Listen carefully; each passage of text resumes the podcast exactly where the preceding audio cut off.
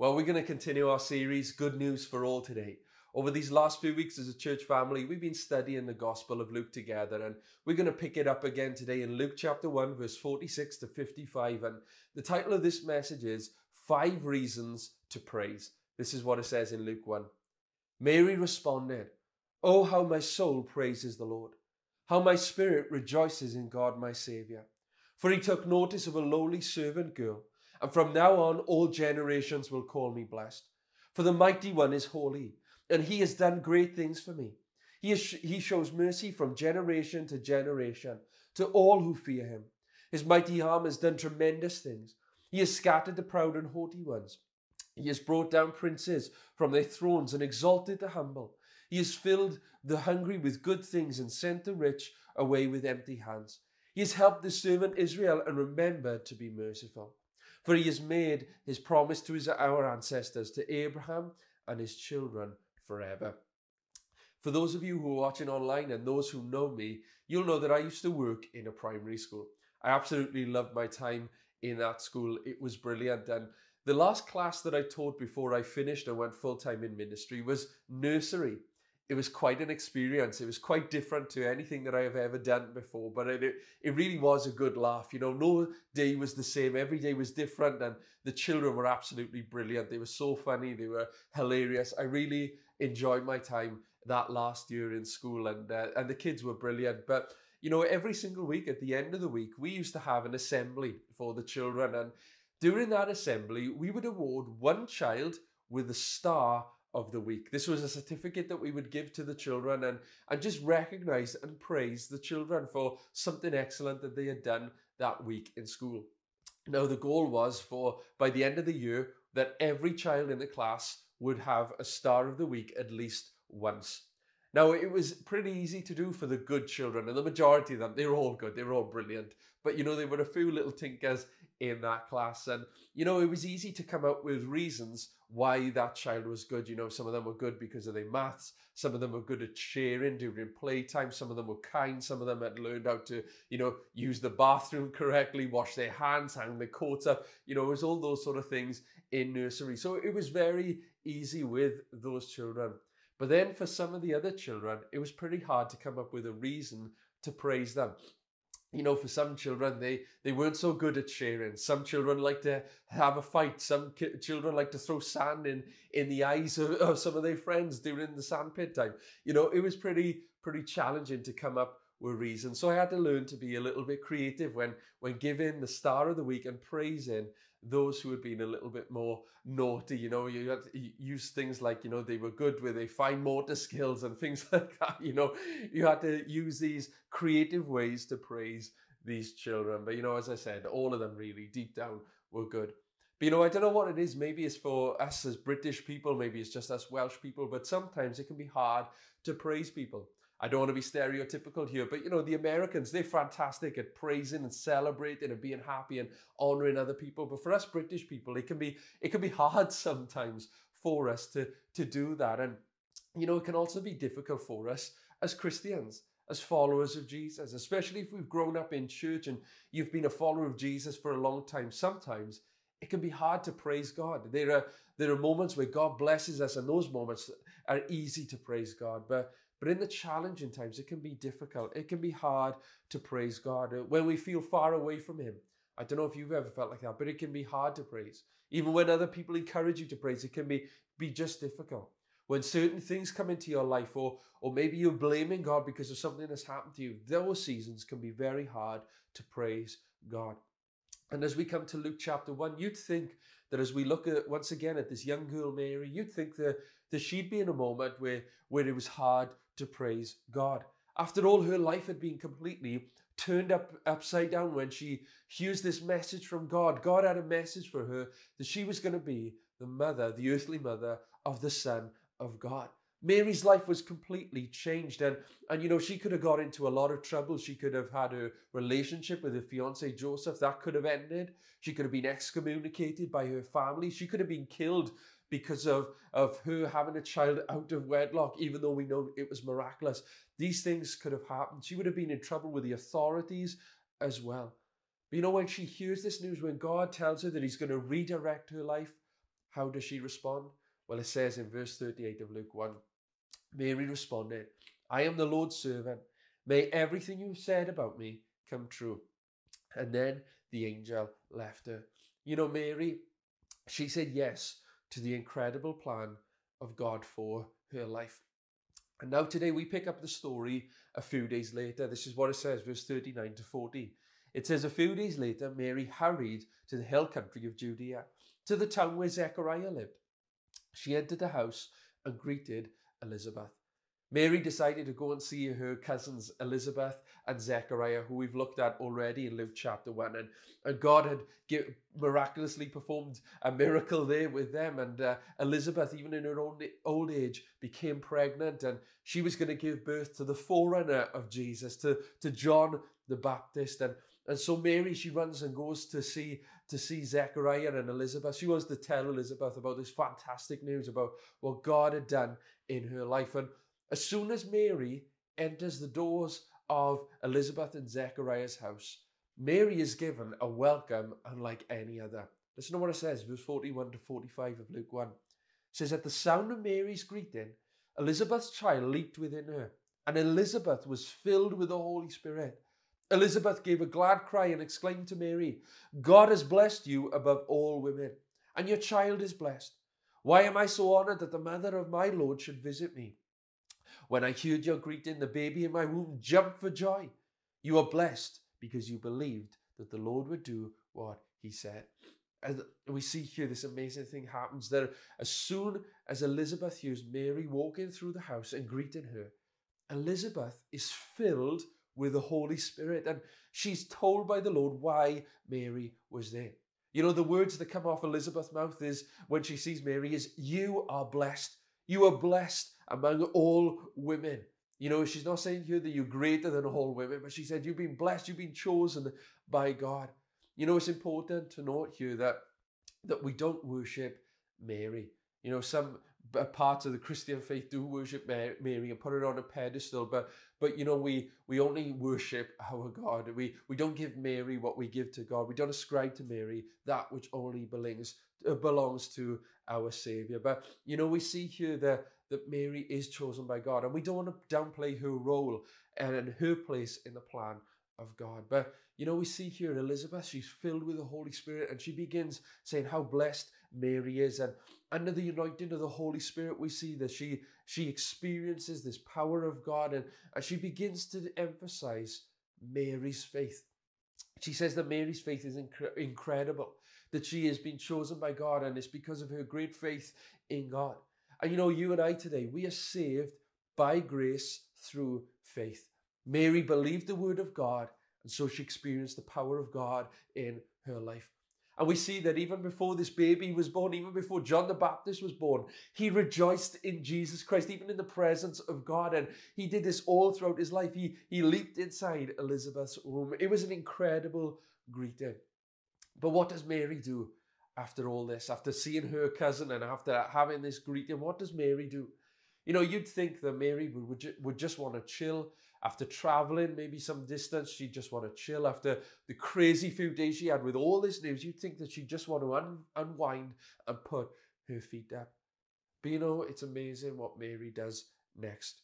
You know, after I'm sure she had a lot of time thinking about what, what had just happened and, and this news that she had.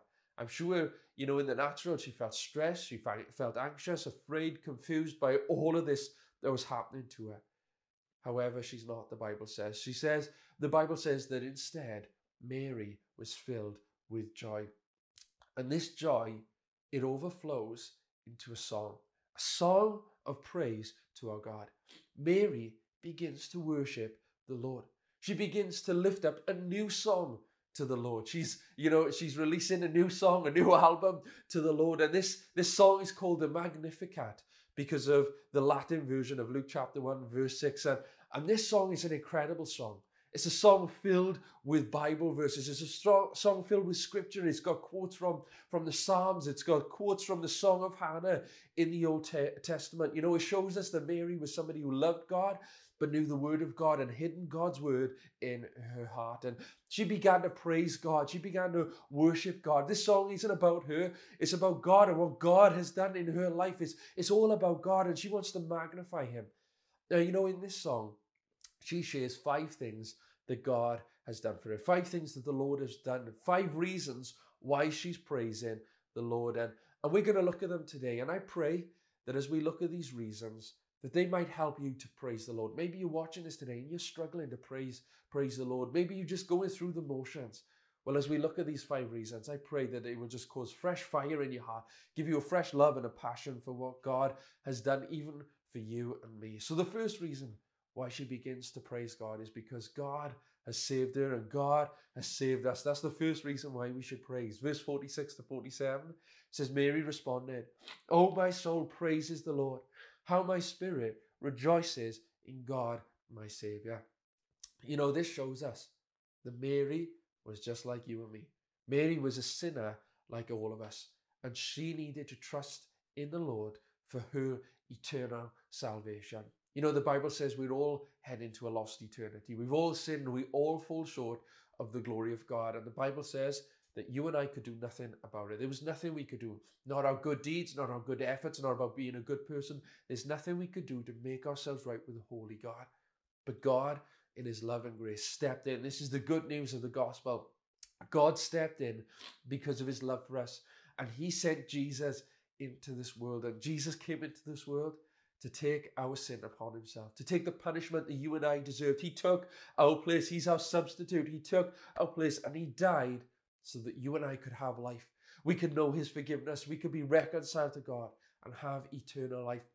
It's because of Jesus. It's all because of Him. And, and Mary begins to praise God because God has saved her. This is her one of her reasons why she's praising God because God has saved her. And this is a reason to praise God today.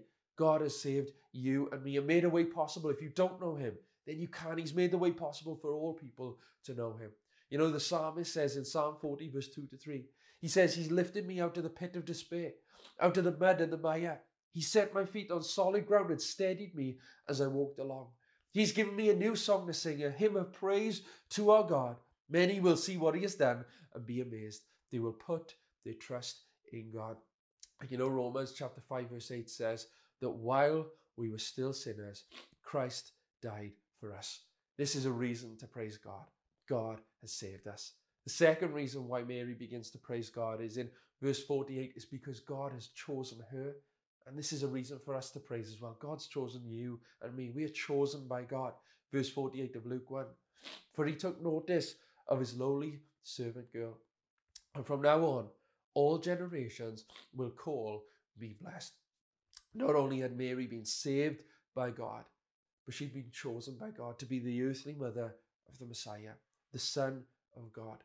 Other translations say that God took notice of her or, or God regarded her, which means that God was mindful of her. He looked on her with favor. And, and you know, there was no doubt others that God could have chosen, but yet he chose Mary. You know, you and I are sinners, failures, and nobodies, just like Mary, nobodies. But this is what God says about you and me. Ephesians 1, verse 3 to 5 says, All praise to God, the Father of our Lord Jesus Christ who has blessed us with every spiritual blessing in the heavenly realms because we are united with Christ. Even before he made the world, God loved us and chose us in Christ to be holy and without fault in his eyes. God decided in advance to adopt us into his own family by bringing us to himself through Jesus Christ. This is what he wanted to do, and it gave him great pleasure. This is a great reason to pray, pray to praise God. You've been chosen by God. You are loved by God, saved by God, adopted into God's family. God's chosen you. God knows you. He sees you. He loves you. You were chosen by God. Third reason why Mary begins to praise God is because God had done great things for her. And this is a reason to praise God. God's done great things for you and me. Luke 1, verse 49. For the mighty one is holy, and he has done great things for me. You know, because Mary believed God and surrendered to his will and his plan for her life. God performed a miracle in her life and he used her to bring the Savior of the world into this world, to bring the Son of God into this world. You know, it's an amazing reason. God had done great things for her. God had uh, reached out to her. And you know, for you and me, this is another reason to praise. When we begin to think of all that God has done in our life, we can't help but praise Him. He saved us, He's rescued us, He's helped us. But you know, there's been so many times He's provided for me, He's blessed me in so many ways incredible family, friends, job, house. God's provided so much. He's called me to be a part of His mission and serving Him. What a privilege! What a privilege it is to be a child of God. And I can stand here today saying that God has done great things for me. And that's a reason for me to praise. And I want to encourage you think about all that God has done in your life. That is a reason to praise God. Fourth reason to praise God is that God has shown us grace and mercy. Luke 1, verse 50 to 53 says this He shows mercy from generation to generation to all who fear Him. His mighty arm has done tremendous things. He has scattered the proud and haughty ones. He has brought down princes from their thrones and exalted the humble. He has filled the hungry with good things and sent the rich away with empty hands. Mary goes on here to, to talk about all those who fear the Lord from generation to generation, including her and including you and me. And if we see here that this is like verse two of the song, and she begins to, to share and say that we've all received God's grace, His mercy, and His help. You know, mercy is compassion or forgiveness shown towards someone who's who is within one's power to punish or harm. And grace can be defined as God's undeserved, unmerited favor to those who are unworthy. That's that's the great of God and a grace of God. And we see here that the Mary, she says that God's been gracious to us all, merciful to us all. And she shares three different groups of people who God's been merciful to and shown grace towards, and that is the helpless, the humble, and the hungry. We see even back in those days, if you've ever studied Bible history and looked at the culture back in those times where when Jesus was born, we see that the, the hungry were often downtrodden, they were often discouraged. Common people in ancient times were, were looked down upon and, and they were almost helpless, especially when it came to, to matters of, of civil rights and justice and things like that. They were always looked down upon and there was nothing they could do to fight the system or change the system. They were the outcasts of society. However, Mary says here that, that our God is going to turn things around, that God's kingdom is not like the ways of this world. It's an upside down kingdom. He says that, that God is going to, with the weak, he's going to dethrone the mighty, the, the humble, scatter the proud. He says the nobodies are exalted, the hungry are filled, and the rich end up poor. You know, the grace of God, the kingdom of God is opposite to the ways of this world. In Corinthians, where one in 1 Corinthians chapter 1, verse 27, it says, Instead, God chose the things the world considers foolish in order to shame those who think they're wise. And he chose things that are powerless to shame those who are powerful. God turns things around, and God has shown grace and mercy to us all. We were all spiritually helpless and empty and spiritually poor, and He has saved us, He's filled us, He's provided for us, He's turned our lives around, He's shown grace and mercy. When I think of the times I've messed up and turned my back on God and didn't deserve it, God has still shown mercy and grace towards me. You know, before I was a nobody, but now I'm a somebody. I'm a child of God, not because of the world says it, but because of who God says that I am. And God says you are not a nobody. You are a child of God. You are a co-heir with Christ. God has stepped into our lives. He's changed our lives and He can change your life as well. He can help you in every area of your life, not just spiritually, but in every area. God can help you. He's a God of grace and mercy, and we only boast in Him. Lamentations 3 22 to 23 says, The faithful love of the Lord never ends, His mercies never cease. Great is His faithfulness, His mercies begin afresh each morning. You know, the final reason, the fifth and final reason why Mary praises God is because God is a promise keeping God. Luke 1 54 to 55. He has helped his servant Israel and remembered to be merciful. For he has made this promise to our ancestors, to Abraham and his children forever. You know, Mary here, she was talking about Israel, this nation and this group of people who were God's people, but who were living in spiritual darkness at this time. They were in a destitute condition, yet they were still God's people. And God was going to intervene, God was going to help his people. And God was going to carry out his promise that he had given many hundreds of years ago to this guy called Abraham. God was going to fulfill his promise. He was going to send the Messiah who would save them and deliver them. God was on Israel's side. He, he was a promise keeping God. And if it wasn't for Israel, then, then Jesus wouldn't have come into this world. But you know, now because of Jesus, because of his death, because of his rec- uh, resurrection, he's made a way possible for all people to experience the blessing and the promises of God. We've been adopted into the family of God, and God speaks to us. We're part of that promise. We're part of that inheritance. Their promises are now our promises. And He is still a promise keeping God. And you know, every promise that God makes to you and me, He will make. Every promise He makes to our church, He will keep. Isaiah 55, verse 11 says this It is the same with my word. I send it out, and it always produces fruit. It will accomplish all I want it to, and it will prosper every way I sent it. That is a reason to praise God. God's not like a man, he should lie. He is a promise keeping God. And so, as we come to a conclusion today, as we look at all these different reasons, I pray that, that they've encouraged you and equipped you for those times where you might struggle to praise God. You know, we've got over 9,995 more reasons to praise God. These are just five, but, but I want to encourage you. Remember this song if you're struggling to praise God. Remember this song. Begin to thank God for saving you, for choosing you. Begin to think about the great things that God has done in your life. Begin to think about the grace and mercy that He's shown towards you. And also begin to thank Him for those promises He's given you and He will fulfill. He keeps His word. May they be a reason to praise today. May they cause you to praise. And as we end, I just want to read this verse. May this be your experience and my experience. Psalm 34, verse 1 to 3. I will praise the Lord at all times. I will constantly speak his praises. I will boast only in the Lord. Let all who help us take heart. Let us tell of the Lord's greatness. Let us exalt his name together. May these five reasons help you to begin to praise God, for God is worthy of all of our praise. Amen.